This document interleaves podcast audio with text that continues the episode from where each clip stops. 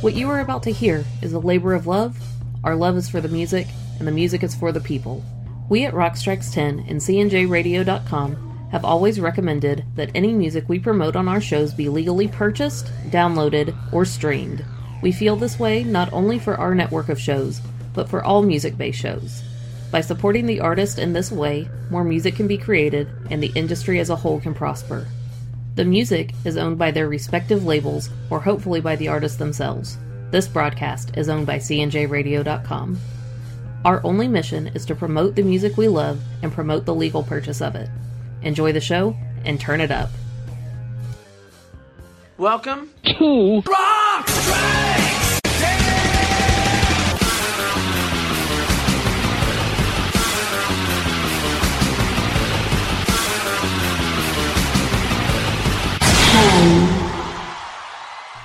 Welcome to Rock Strikes 10, the show guaranteed to always give you 10 songs, no more, no less. My name is Joey. I want to thank everybody for tuning into the show here today, especially if you're doing it at the central station of cnjradio.com. And here's something I don't mention enough at all, but if you're listening to this on Apple Podcasts or any other podcast format, uh, please go leave a review, uh, especially if you're going to leave a positive one. Not so much trolling for the one star thing, but you know, if you feel like giving a four or five star rating, that would be excellent and much appreciated. Next level right there. Thank you so much, guys. Okay, so as promised, I'm to do part two, volume two, however you want to put it, of my personal concert chronology. Had a lot of fun doing the last episode, not so much in the editing, uh, but I had a lot of fun just kind of remembering and sharing those stories. I I feel like it's an important thing I should do. And once again, having fun doing it. So, volume two is here. So, let's just get to it. So, we only talked about four shows on the last episode, you know, because I, I like to play all the opening acts too if I saw them and or if I liked them. There's probably going to be some exceptions where I don't play the opening acts as time goes on but uh, you will thank me for that later. But uh, on to this one, the fifth show I ever went to, and this was a big one. This was the show of the year, arguably, but I don't think too arguably, was the one time only, and still one time only, co headline stadium show between Guns N' Roses and Metallica. The two biggest bands in the entire world at that point were Guns N' Roses and Metallica. Even more so than Nirvana, even though they had just taken off which uh, I found out Nirvana was actually asked to be the third band on the bill at one point. Maybe not initially, but I think in the last leg or so. But it didn't happen. Can you imagine if that had happened? People would still be bragging about that to this day. And those that booed and threw things at Nirvana would be bragging that they saw him still. yeah, that would have happened too, I, I guarantee you but the ones who got the stuff thrown at them that were the opener during this particular show when I saw them was, of course, a favorite of both headline bands, Faith No More. And this was my first time seeing Faith No More, and I was a big fan, still a big fan. I, like so many other people, like 99% of their fan base, came in during the big radio and MTV push for the real thing, and of course the song Epic. Wound up buying that on cassette uh, still one of my favorite albums of all time. So uh, by the time 92 rolled around, they put out their uh, quote unquote artistic follow up, Angel Dust. And to some, that's their best album ever. I think it's definitely one of their best for sure. And it was uh, definitely a, a, kind of a quasi commercial flop. I recently read an article about this album, I think in Classic Rock magazine. and one of the band members was quoted as saying when they did the table listen, which is when you go into the record label and play the finished mixed down product all the way through, like during a lunch or something, you know, to get get an idea of like, you know, executives taking notes, like what's a single and then whatever, or maybe sequencing, what have you. Uh, so apparently at the table listen, somebody just kind of casually said out loud, "Gee, I hope you guys didn't buy any houses." so yeah, that's how uh, well received, at least overall commercially, Angel Dust was. But it was an artistic triumph and one of the great albums of the 90s that you should check out for sure. Uh, but yeah, fast forwarding to me seeing them open for Guns N' Roses and Metallica. Uh, by the way, just uh, for the record, at Texas Stadium in Irving, Texas, where the Cowboys used to play, it's no longer there. It's been demolished. If you drove by it on the freeway now, you would never know something was ever there that had that kind of history to it. But uh, yeah, that happened. That was the first time I'd ever been in that stadium. I'd actually wind up playing the grounds of that stadium years later when I was in high school, uh, drumline and band and all that stuff. The one time our football team went to the regional playoffs, one time, the whole time I was there. And we got eliminated in the first round, but we got to play at Texas Stadium and we did our halftime show on that ground there. And I thought that was so freaking cool. Uh, still have a great memory of that. So let's just get into the first song here. Of course, we're going to go in order of the day. This is Faith No More and a live version from 1992 of We Care a Lot.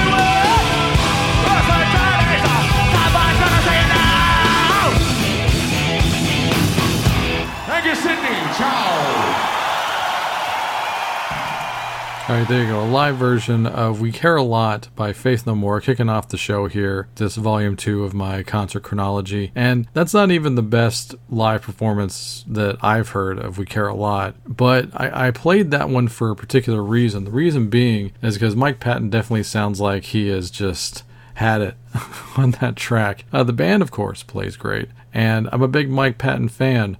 But even at the show we went to, it was just you, you just had that feeling that he was not having it. And at one point, and the reason I also played We Care a Lot is that I specifically remember during Faith No More set that, you know, I guess people weren't really responding to the new material. So whenever they kicked off We Care a Lot, Mike Patton egged on the people to throw their garbage at him. So he stood right there on the little catwalk area, and people started throwing their empty paper cups that used to have beer in them and by the time they probably got to about the end of the first verse of We Care a Lot, he was up to his kneecaps in paper cups. So I do remember that specifically. That was quite a visual. Uh, so he was definitely antagonizing the crowd uh, because they weren't really responding all that great. Uh, very unfortunate because they, they played their butts off that day. But like I said, even at that young age, you could tell that Mike Patton was not mailing it in, but he was definitely in a mood. And, you know, honestly, I guess I don't blame him.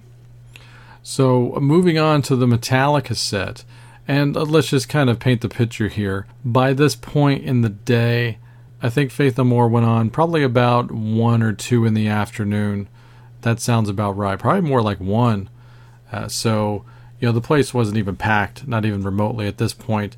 Plus, the, the day before, and, and this is a Sunday, I believe. So, uh, the day before that, uh, down the street in Dallas, at a place that I talked about a lot on Volume 1, the Starplex, Lollapalooza 1992 was also there. So, back to back days and nights, you had Lollapalooza 92 and then the GNR Metallica Stadium show the next day in the same town. It was crazy. It was Labor Day weekend. So, I saw this show on a Sunday, I remember and then we had the Monday off, and then I went back to school on Tuesday. But I do know someone that went to both shows those two days in a row, and that's Randy Brown of the uh, Synaptic Audio Transmissions podcast here on CNJRadio.com. I was talking with him earlier today and I asked the question. So I heard that Kirk Hammett of Metallica was actually at Lollapalooza 92. Not only that, but apparently he jumped up on stage with Ministry that day, and they did a cover of Black Sabbath Supernaut, which Al Jourgensen covered as a Thousand Homo DJs along with Trent Reznor, which I'm sure you've heard that track. It's on the uh, Black Sabbath tribute album Nativity in Black.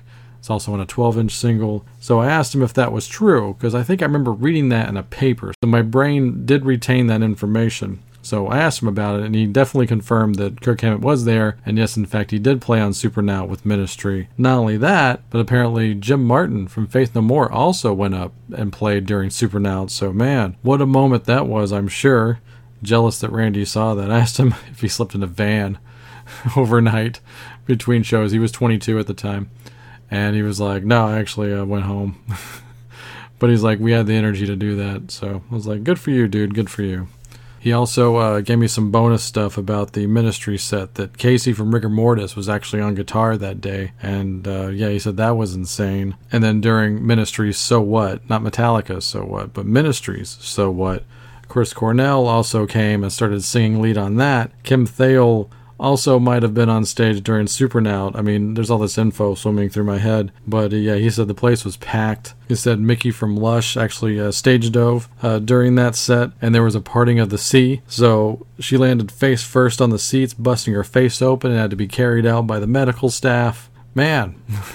That sounds like a day. And that was just one set during Lollapalooza 92. So, anyway, back to the show that I was at, actually. Like I said, uh, Faith No More got out of there probably about 2 o'clock in the afternoon. Uh, probably maybe played an hour, somewhere around that. Definitely just, besides We Care a Lot, it was just all stuff from the real thing, and it was heavy on Angel Dust material as well.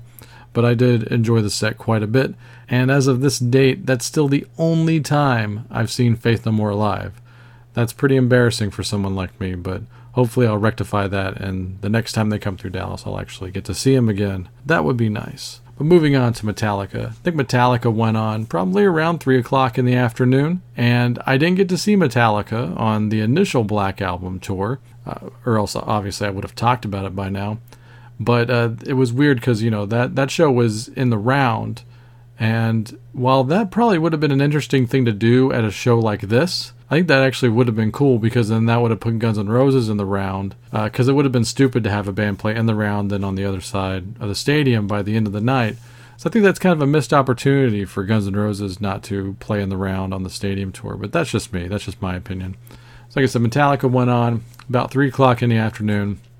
They played damn near three hours, And yes, this was a uh, post Montreal show, which means, for those of you who don't know, James Hetfield got into an onstage accident. He was standing uh, right under the pyro that was coming out of the floor uh, during Fade to Black, and that was definitely kind of the kickoff of the Montreal riot for that particular tour. Uh, so the infamous story, Axl didn't finish his set either that night, so the place rioted, and it was a big mess. Yeah, that happened. So James Hetfield is in a cast. Uh, he cannot play guitar. So James Hetfield is your lead vocalist slash frontman for the night, sans guitar, and then there uh, his guitar tech, John Marshall from Metal Church, actually playing rhythm guitar for this leg of the tour. So I got to see one of those unique shows where James Hetfield is the frontman lead singer with no guitar. There's some decent YouTube footage of that, I think from Oakland if you go look it up and you can actually see that show and kind of see how weird it looks to see James just running around with the microphone, kind of looking lost on stage without his guitar.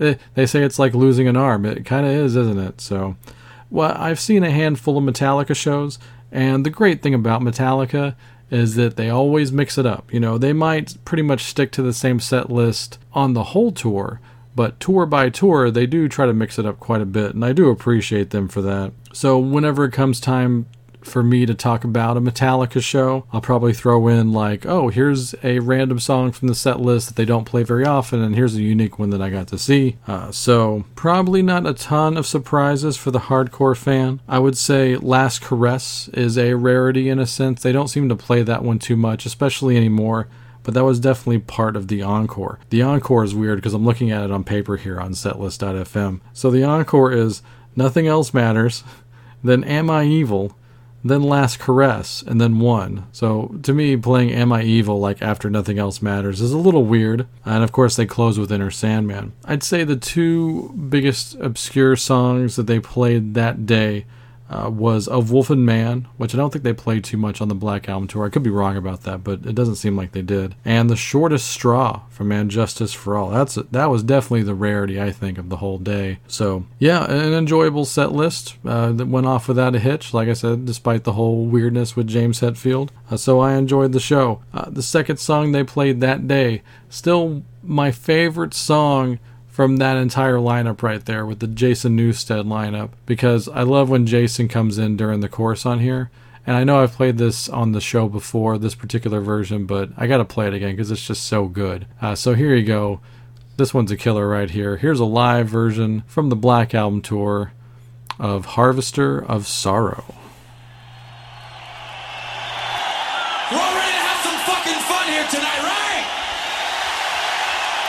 We all came to the right place. Now we're doing some shit uh, from the And Justice for All album.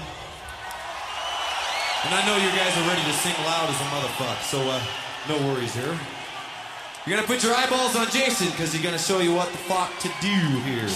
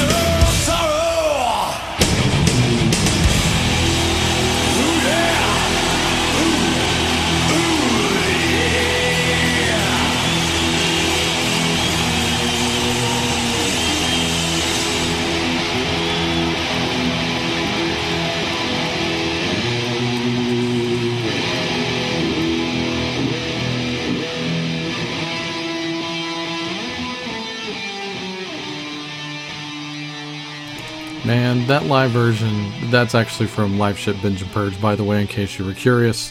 That was Harvester of Sorrow by Metallica. That version, as good as the studio version is, even though it doesn't have any bass on it, obviously I'm in that camp of not a big fan of And Justice for All because this the mix is terrible and it's really hard for me to get past it. But the live version of that just kills. It's so good. It's way better than the studio version. That's my opinion. All right. So before we get to Guns N' Roses here, it wasn't the show that I saw the year before at the Starplex as far as like the crowd getting all ornery and stuff like that, a near riot breaking out. That didn't really happen today because first of all, now we're into about four hours of live music. Everybody's just kind of hanging out. It's basically just an extended Labor Day weekend party. So, uh, you know, everybody's pretty chill, which is weird because there's like way more people at this show than there was the Starplex show because the Starplex show was like, you know, 20,000 plus for real, for real. And this one's Texas Stadium, so I would have to say a sold out Texas Stadium with that stage, you know, probably about 60 to 70,000 people, probably that around there. So even with all those people, I never felt unsafe. It was, it was really weird. So I, I felt like I was in trouble at the show the year before, but not this one. And also, I wasn't by myself. Uh, I went with uh, my good friend Jason and his brother Charles. We all went out, and I, I guess Charles picked up the tickets in advance or something like that. Or we might have even gotten them at Texas Tickets just across the street from the stadium before the show, uh, something to that effect. But yeah, you know, so I had them with me. So, and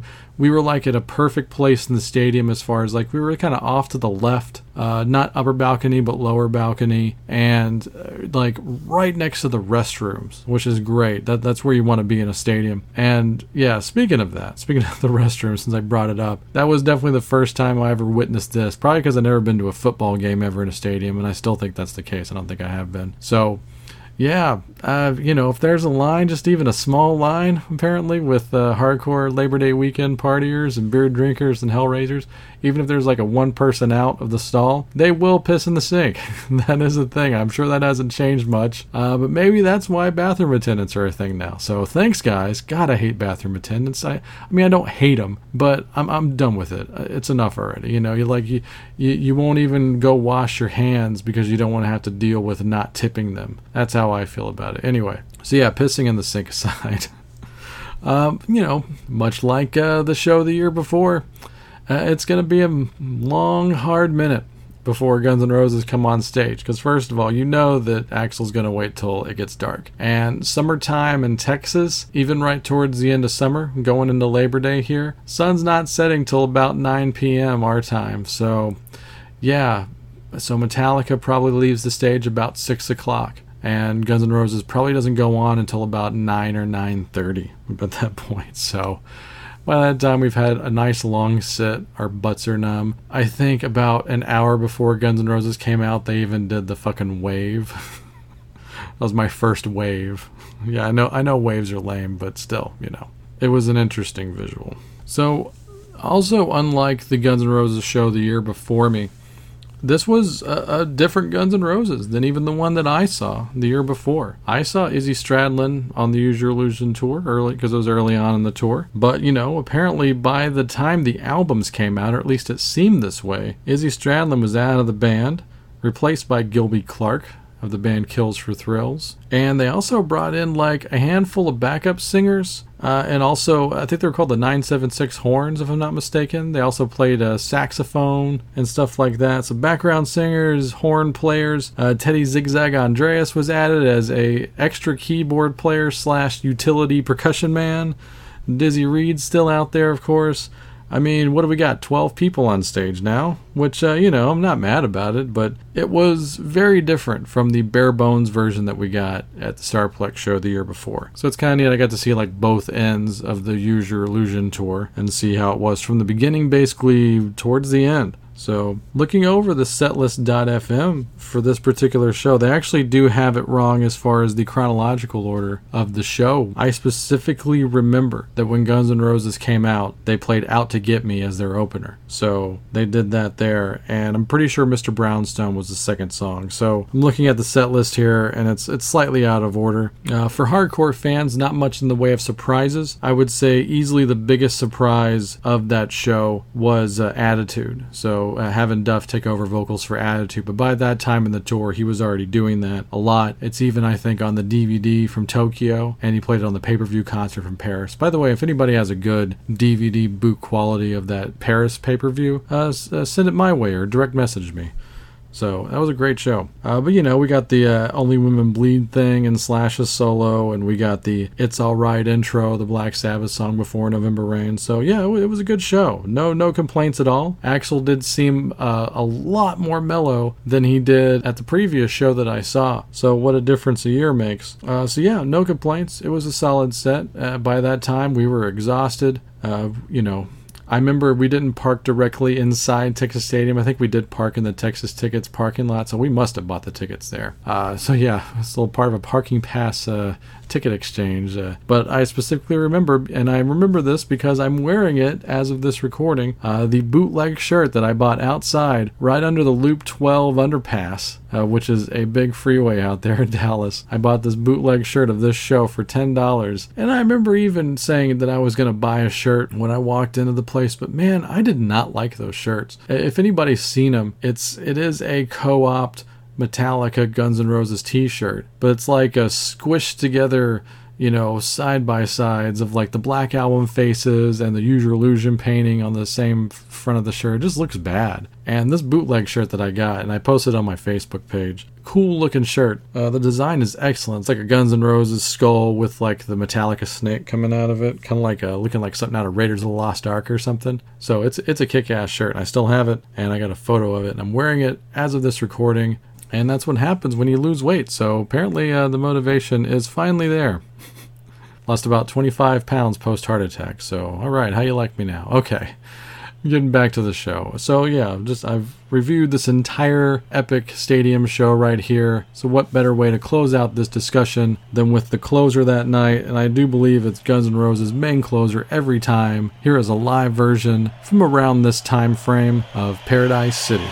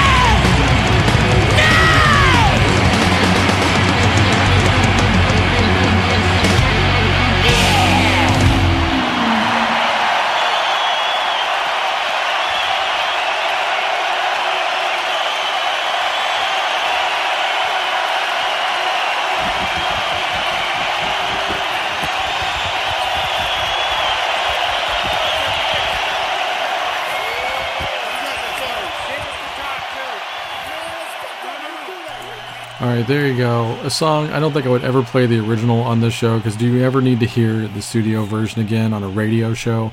Unless you're listening to the album, it just doesn't really make sense anymore to me. And I was all about that song when it first came out, but man, like I said, I don't ever need to hear it or see the video again unless I'm listening to Appetite for Destruction. But I did want to play from that particular tour leg, and that was from Live Era, by the way, the double live CD. I wanted to play something from that era because it's got all the background singers on it, and that's pretty much how I heard it that night. So I tried to do that here on my concert chronology, get as close to the original that I experienced as humanly possible. I have yet to get any direct audio from any shows that I've been at, but that's that's around the bend. That'll be happening at some point during this series. So Moving on here, uh, a little under a year after that was my next show. I was, like I said, pretty much averaging one to two shows a year if I lucked out. But, you know, because you got to get through school, and seems like all the cool shows were happening on school nights. I know a lot of cool bands came through, and it was, you know, school time, so I didn't get to go. Hated it. Hated it. Couldn't wait to get out of school.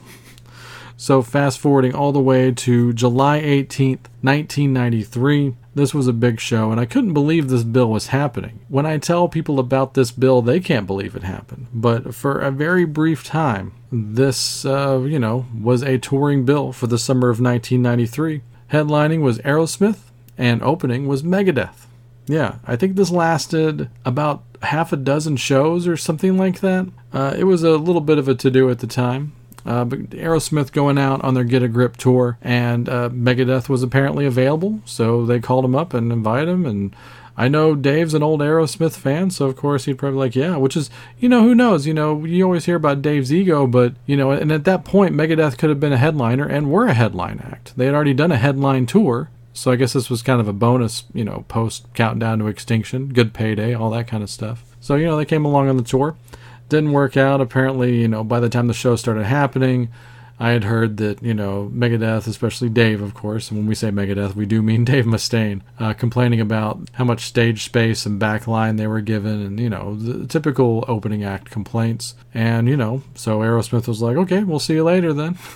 I think they brought in Jackyl to uh, finish the tour, something like that uh, later on but I got to see one of the very few Aerosmith Megadeth shows. And I saw it at, of course, the Starplex in Dallas, the aforementioned Starplex shed out here. Uh, like I said, July 18th, 1993. I was super looking forward to this show. It did not disappoint, you know, despite the uh, lack of backline for Megadeth. I thought they sounded good that day. You know, uh, Rust in Peace is one of my favorite albums of all time. And at the time, I kidded myself that I was enjoying the Countdown to Extinction record. Not a big fan of that record. I like three songs on it Skin of My Teeth, Sweating Bullets, and ashes in your mouth. I don't have much use for it other than that, but uh, no ashes in your mouth that day. Very disappointing. But, um, you know, I'm a big fan of the Angry Again song, and they did play that uh, on this day. They closed with Anarchy in the UK, uh, but a nice little gem right here. Towards uh, you know about three quarters of the way through the set, they busted this one out, and I actually have audio from around this time and this particular lineup. My favorite Megadeth lineup, of course, uh, Dave Mustaine, David Ellefson, Marty Friedman, and Nick Menza. One of the best lineups for any band ever assembled. Don't believe me? Go go on YouTube right now. Pause the show. Go on YouTube and type in Megadeth Ashes in Your Mouth live. It's a 1992 performance, I think from England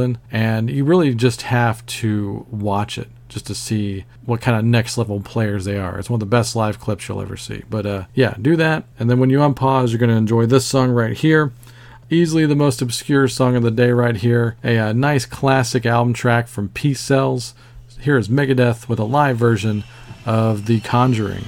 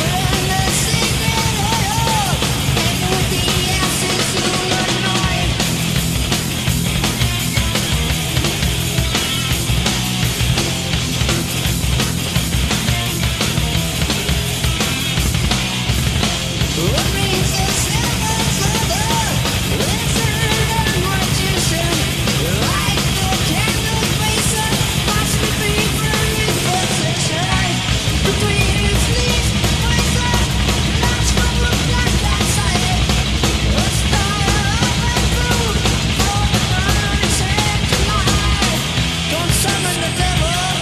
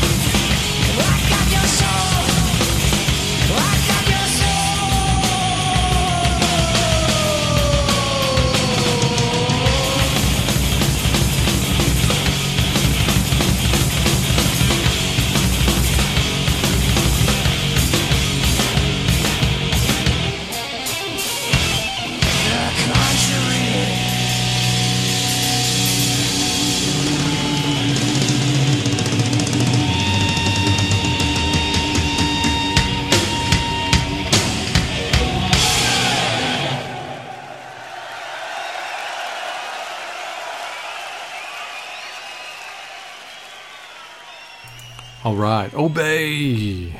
All right, that was the Conjuring live version there by Megadeth. That's off of the import single for Hangar 18. It's got a couple of good live tracks on there. That one and a cool version of Hook in Mouth. So if you're a big fan, go look up that single right there. And uh, yeah, like I said, I enjoyed Megadeth. I know they got at least an hour on stage. And, and I gotta say, despite the commercial success, I don't hear a lot of people my age or older really giving it up for Aerosmith from this era. You know, anything post Pump, especially. And not that Get a Grip is a better album than Pump, because it's not. I enjoy Get a Grip for the most part. Yes, it does have too many ballads. Uh, and I think that's a label thing. I think the record label interfered in the album. I even heard that the album got delayed for that reason. The, the label didn't hear a lot of commercial songs on there. So we probably would have gotten a more closer to pump kind of album, maybe even raw, if the band had had their way on Get a Grip, but they did not. Uh, so but that all being said, and sadly, I did not get to see him on the Pump Tour. I wish I could have. I'm sure that was an amazing show. I've seen YouTube footage since then. I'm sure, obviously, it was even better live. But saw him on Get a Grip. Spoiler, saw him twice. But man, I gotta think anybody that talks shit about this era, they were probably still at this show. And I bet they enjoyed the shit out of it. They just talk shit, you know, in retrospect. Maybe you're not a fan of Get a Grip, and that's cool. I can appreciate that. But there are some great tracks on that record. Uh, they played a nice handful of them at this show. You know, especially like stuff like Fever. I think that's a cool track. You know, I don't mind Shut Up and Dance, like that kind of stuff. I think that works totally fine within the set list. And man, they played according to the setlist.fm. they played like 24 songs that night. Not really a bad song in the bunch. I always appreciate hearing Monkey on My Back. I know that's just a deep album track from Pump, but it sounds so damn good live. And I'm sure that's got to be a favorite of somebody's in the band because they do play it quite a bit. Uh, but yeah, I, I really enjoy this, man. And at this point, like I said, whether it was Pump or this tour, this is Aerosmith at their peak. As far as the performing live act, this is the band at their peak. Because, you know, I'm sure they were fun to go see back in the 70s, but I've seen footage of those shows and they're a mess. Like, they are just so out of it. And, you know, maybe, maybe if I caught them on the Toys in the Attic or the Rocks tour, I might have a different opinion about this, you know, but I wasn't born yet. Uh, but that being said, like, you know, you watch that footage like Texas Jam and all that stuff, and they, they just sound horrible. They're just done. You know, it's amazing that they had the comeback that they did, and that's uh, th- those.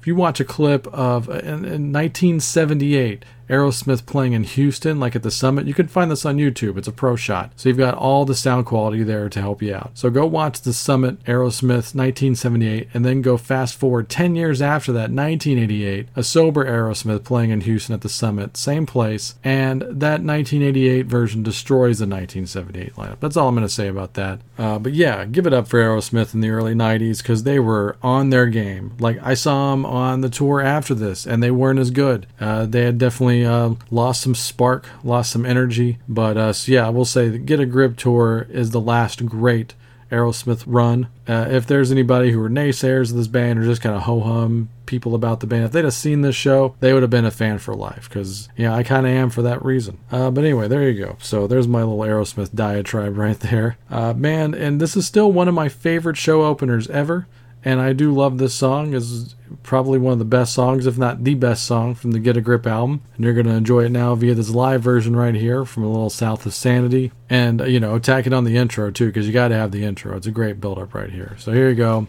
This is Aerosmith with a live version of Eat the Rich.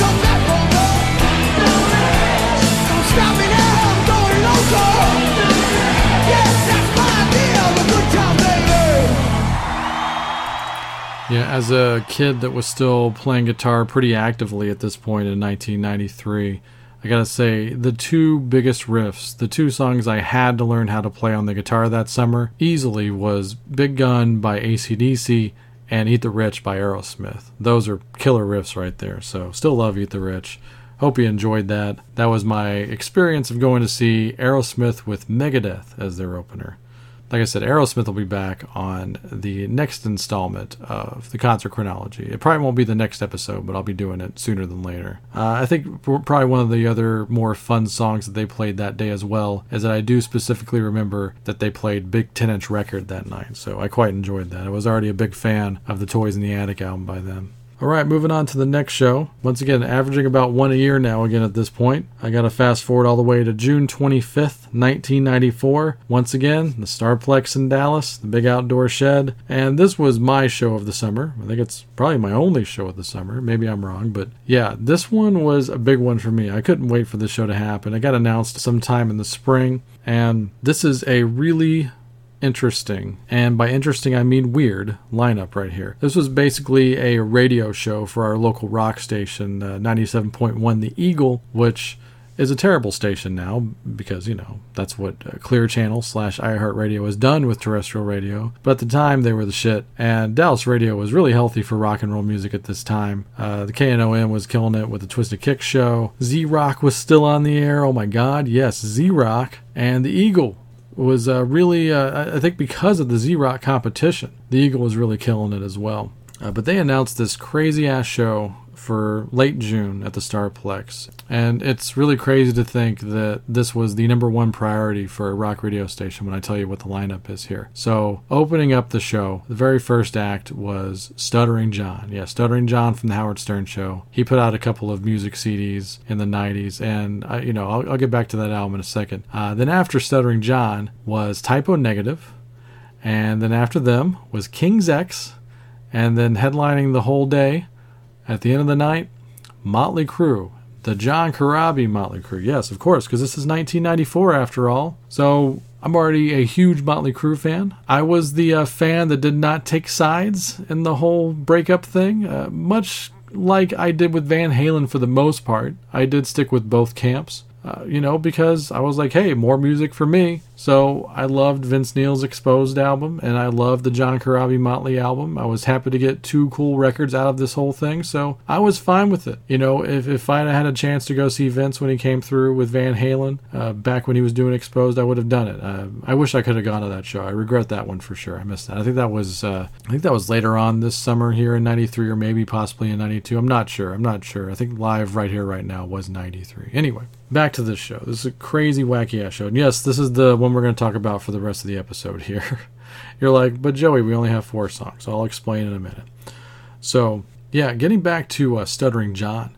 And I gotta say, like, you know, obviously this album and, and, John's record contract with Atlantic would have never happened had he not been on the Howard Stern show. That, that's obvious. But I gotta say, I think he put out a pretty damn good record. Uh, it's very 90s sounding at times, a little bit of classic rock, but mostly like a 90s heavy hard rock slash alternative kind of thing. There's some Nirvana leanings here and there, but I think he came up with some good stuff. Like I said, not terribly original, but I still enjoy listening to the songs, especially when they come up on the shuffle. It's always like a, a nice little, oh, hey, yeah, that was a good record. So it's one of those things. So if you've never heard the self titled Stuttering John record, I would definitely recommend at least giving it a once around. So, yeah, I don't think it sold a whole lot of records, and the album cover's terrible. I mean, there's, you know, it was just marketed terribly. The I'll Talk My Way Out of It video was great, but it looks like they shot it for five bucks. But go look up that video, the I'll Talk My Way Out of It Stuttering John video.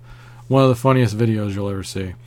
Uh, but yeah, since uh, you know you've probably heard that song, maybe via the Airhead soundtrack or something like that. I'm gonna play something else here. This was the uh, first song that he played that day. As I was walking in, they had just gone on stage, and this was uh, the opener on the album and the first song they played that day. This is "Get Off My Lawn."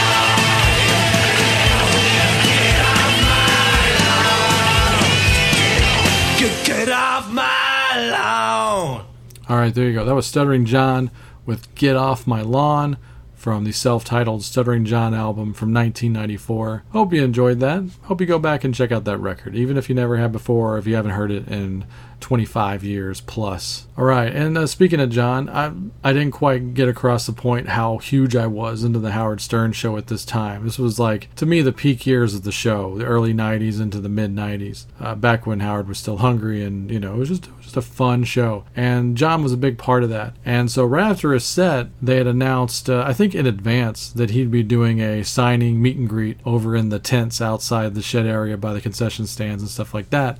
So I rushed over there because I really wanted to meet John. I didn't get a picture with him, but I did get to meet him. I didn't bring my camera with me. It was at that time nobody was really carrying cameras. I'm sure a few were, but I didn't have one. I, I did get an autographed, uh, like kind of like generic mat that the Eagle had out, with paper things, you know, cardboard paper things. So I got that autographed. I still have it somewhere. And if you're not aware, Stuttering John's bit was you know, between the writers and himself, they invented the uncomfortable red carpet questions where you go up to a celebrity and you ask them a really crazy question, probably an offensive one on top of that or a sexual one, and watch them squirm or watch them react violently or something. But uh, they invented that shit. And I loved, I looked forward to the Stuttering John interviews to show up on the show because I never failed to break me up. Even if John wasn't funny during the interview, something would go wrong and Howard would yell at him. It was just some of the best radio ever. So, you know, I'm going up there and I'm a wise ass. I'm all of uh, 15, 16 years old this time. I think around 15 actually. And I'm excited to meet John because he's a radio hero of mine. And, you know, I was like, oh, I'm, I'm going to get a Stuttering John question ready for, for Stuttering John. So you know, I'm waiting a little bit in line here. And, you know, at first I shook his hand, told him I was a big fan or a big, big, big, big, big fan, as he would always say. And also, here, here's something random. During his live set, prior to the closer, I'll talk my way out of it, they did a cover of the theme from Jesus Christ Superstar, like a straight cover of it. so I was like, huh, that's interesting, because I was aware of that song at the time. But uh, so that was the thing that sparked my Stuttering John question that I had ready for him. So I had one and a follow up. So, of course, I go up to John and I give give him a very hacky uh, question of, "Hey, you guys going to cover talking about my generation?" You know, he did a polite chuckle at that one, and uh, he goes, "Oh yeah, we're thinking about it." You know, I was like, "Yeah, right." You know. Uh, even after I was like, yeah, right. And then, of course, my follow up was, uh, you're going to cover, but, baby, you just ain't seen nothing yet. So, yeah, that was uh, that was my stuttering John experience. I got to throw some questions at him. So God, I wish I. I mean, there was no way I would have had to have a handheld cassette. I didn't have one. I, w- I wish I would have taped it though.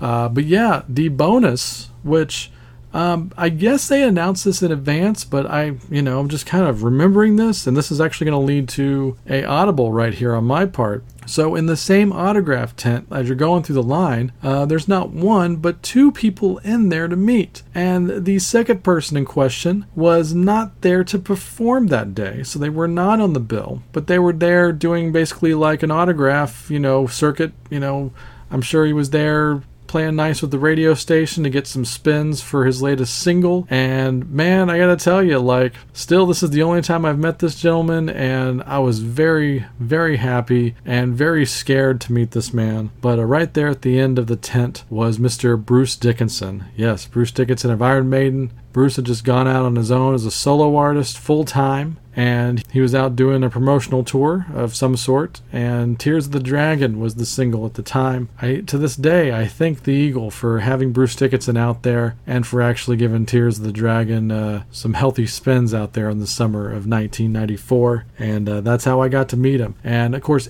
everybody i could i could hear everybody talking to him before i got to him. And everybody asking the same shit about you go back to maiden? He was like oh no no no no no no, not really no. You know so of course he would five years later but at the time he was like no i'm doing this new thing. And so i didn't have much to say to him. I just you know told him i was a big fan. I told him i loved tears of the dragon and that i'd be picking up the new album balls to picasso and he was really nice. Shook my hand. I didn't see him shake all the other guys hands so uh, that was really cool. And i got an autograph on one of those generic sheets separately of course separately but yeah, I still have that as well. So yeah, this is gonna be the bonus cut of this episode. I threw one at you on volume one, so why not? It was at the show, and I got to meet fucking Bruce Dickinson. So here you go. You're gonna enjoy this great epic song right here. This is Tears of the Dragon.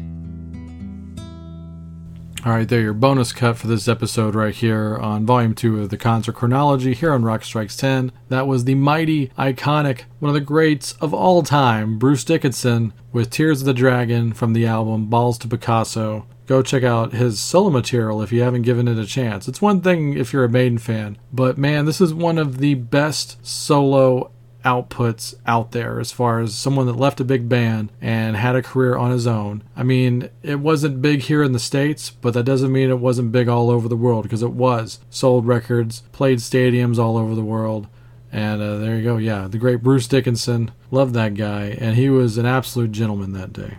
Moving on here, as per mentioned, when I started to talk about this wacky ass crazy radio bill here. And, uh, none of these acts so far were actually on the Motley tour. Uh, just the band that's going to play after this band uh, are Brooklyn upstarts at the time, Type O Negative. Even though this was their second full length album, it took to their second album and you know basically like a quote unquote live, which actually was a re-recording of their first album. So this was their third album in my opinion, Bloody Kisses, and this is the one that set it off for them. It's still a very unlikely commercial success story, but it just worked at the time. And Type O Negative really resonated with all of the people that I thought were my friends around me at least. So I took to Typo for that reason. I wanted to be cool uh, right there. But I did eventually really start to enjoy the band. Almost not much so on Bloody Kisses, even though I love Bloody Kisses now. But it was really the October Rust album that really put it over the top for me. But uh, I did get a chance to see Type O Negative right here on the Bloody Kisses tour during this crazy, crazy show back in June of 1994. And uh, much like if Type O is an opener or a middle feature act of some way, uh, there's not a whole lot of songs. I specifically remember that they played four songs that day, which did take up about 45 minutes, to be fair uh, because that's just how they roll. And going back to check on the setlist.fm site, it all came back to him like, yep, this was the order of songs that they played here that day. So the one they kicked off with right here uh, was this one Too Late, Frozen.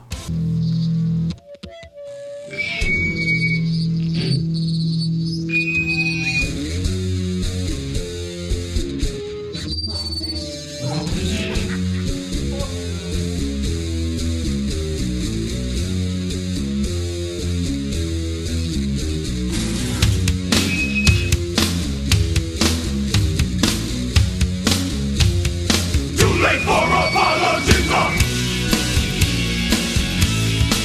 It's too late. It's too late.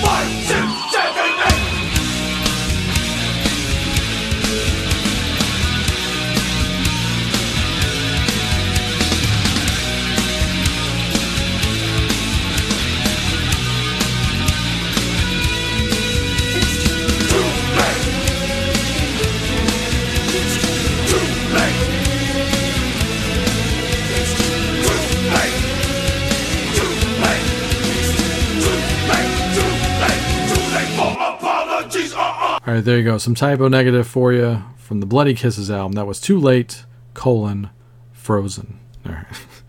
Uh, but yeah, I hope you enjoyed that. That was one of my first impressions of the band, so I was just like, how many songs was that? And it turns out it was one song. Uh, but yeah, that's okay. Uh, as we go on here, we've got two more acts to talk about from this same show. And after Type O Negative was quasi local boys, King's X. They're about four hours down the road from Katy, Texas, slash Houston, Texas. And, you know, I definitely knew about King's X. I was aware of them since 1990 and their breakthrough Faith, Hope, Love, which, you know, I guess I had remembered seeing them on Headbangers Ball prior to that. But of course, the huge It's Love single, you know, set it off for a lot of people. I think a lot of people that never even bought another album by them bought the Faith, Hope, Love album. So that's how I was really first made aware of them overall, like hearing an album top to bottom. But then the one after that, the self titled King's X, I remember seeing the Black Flag video and the song Black Flag, not the band. Uh, King's X Black Flag on Headbangers Ball, and the song didn't really resonate with me, so I didn't really give that record a chance. Of course, I like that record now, but you know, in '94 they put out the Dogman record, and I think for all the King's X fans that I know, they seem to cite this album as their favorite album, and I always thought I was insane for the longest time because this was and still is my favorite King's X record. But apparently, that is the thing. So I, I just think it's their best overall album. It's it's not too proggy, not too jammy. The songs are there, the performances are great. Doug, always a great singer. I mean, Doug Pinnick's one of the great singers of all time. I definitely learned that on that day because it's just that weird irony. Ty Tabor sings the lead vocals on It's Love for the most part. So Doug Pinnick is really the lead singer of the band. And so that probably blew some people away when they first went to go see him live. Uh, but yeah, I remember specifically they just walked out on stage like no fanfare and they just plugged in and just slammed right into this song.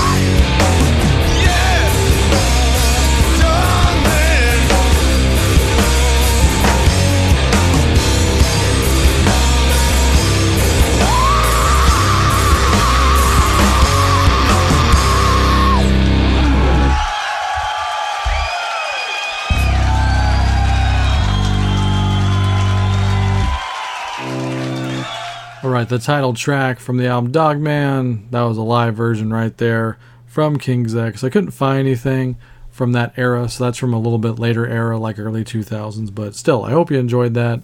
What's not to enjoy, right? Uh, yeah, they really won me over that day. I became a fan, a true fan of the band that day. And I remember, you know, when they did Over My Head, and there's that big uh, sermon at the end by Doug. Uh, a pretty good idea of what I saw that day. If you go find the set list they did at Woodstock 94 by the end of this summer, uh, go look that up. That's pretty much what I saw that day, so recommended for sure. Uh, but now it's time for the main event Motley Crue coming out, and you know, I don't know when they realized that this tour was a dud, but it seems like they drew pretty well out here in Dallas. The radio station did a great job of promoting the show, so it didn't seem like a failure being at the show.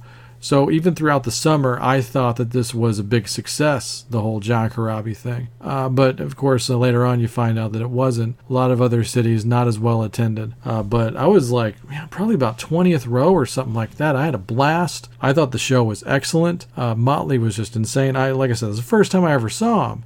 This was the first time I was old enough to see him. So yeah, if you're a fan of the 94 Corabi album and also the classic older Vince stuff, this is like one of your ultimate Motley set lists. And I rarely do this, and I won't do it too much on these chronology episodes, but I gotta read you the whole set list here. I mean, it's something else. A lot of people didn't see this show, so I figured it's okay just to talk about it. So here's the set list. Hooligans Holiday, Live Wire, Shout the Devil, Wild Side, Power to the Music, Smoke the Sky, Uncle Jack, Tommy Lee drum solo, Dr. Feelgood, Misunderstood, Kickstart My Heart, and then it's kind of like I guess the first encore in a way. They all kind of get uh, right next to each other in the front. They do like an acoustic session and a, you know a small drum kit and acoustic guitars. And so here's that part of the show. Home Sweet Home, Beatles cover of Revolution. That was excellent. That was one of my favorite things that night. Loveshine and Drift Away. And I believe that part ended with Don't Go Away, Mad, Just Go Away, because I see it here on the set list. I want to say that that was part of that, but who knows? Maybe they went back to full electric by then. It's, it's possible. Uh, so after that, uh, the last two songs were Hammered and Primal Scream. So yeah, that was the show.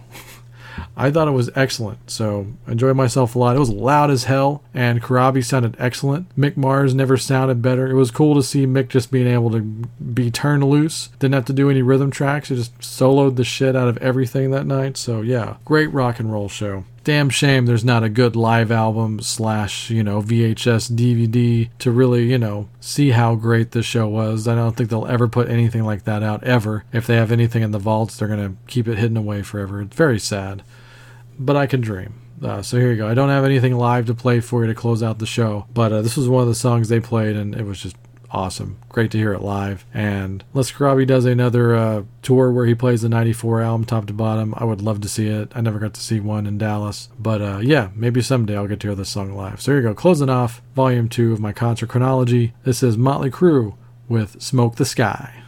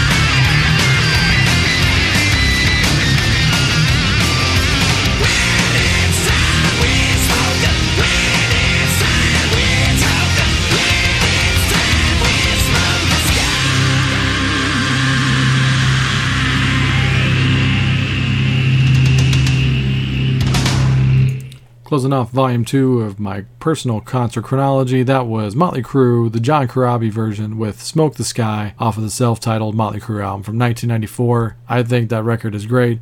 It's also, as a production nerd, one of the great sounding records of all time. Like, the mix on it is the best. One of the best headphone albums, car stereos. I mean, that thing is just excellent. So, hats off to everybody involved. Bob Rock, of course. Yeah, there you go. All right. So that's me. That's uh, 1992 through 1994 of my personal history of concerts right here. So hope you enjoyed the new stories and hope you enjoyed this episode and all the songs. Uh, until we meet again, stay tuned for my better half Nola and the best outro song in the business.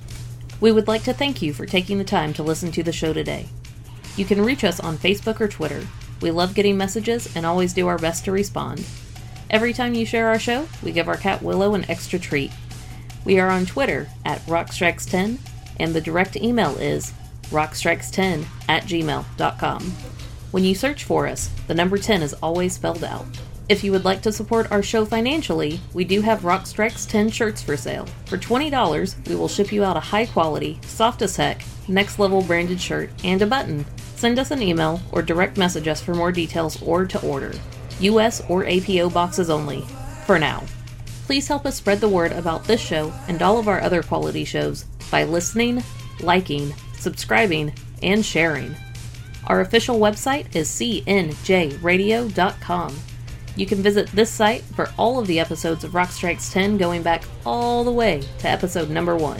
While you're on cnjradio.com, please check out our other quality shows, including The Wrestling House Show, a pro wrestling podcast unlike any other, The Synaptic Empire audio transmissions, hosted by Randy Brown, a true alternative, The Last Theater, starring Chris, where cinema's trash is treated like treasure, Talking Rock with Joey and the great Mark Strigl of Talking Metal, and the I Am Vinyl podcast with Pete LaRussa and occasionally Joey. Last but not least, we would like to give an extra special thanks to the great Pete LaRussa and the band Spacebeard for the best outro song in the business. Go to facebook.com slash spacebeardband to purchase their music and make sure to tell them that Rock Strikes 10 sent you. We hope you tune into the next show. Until then, have fun.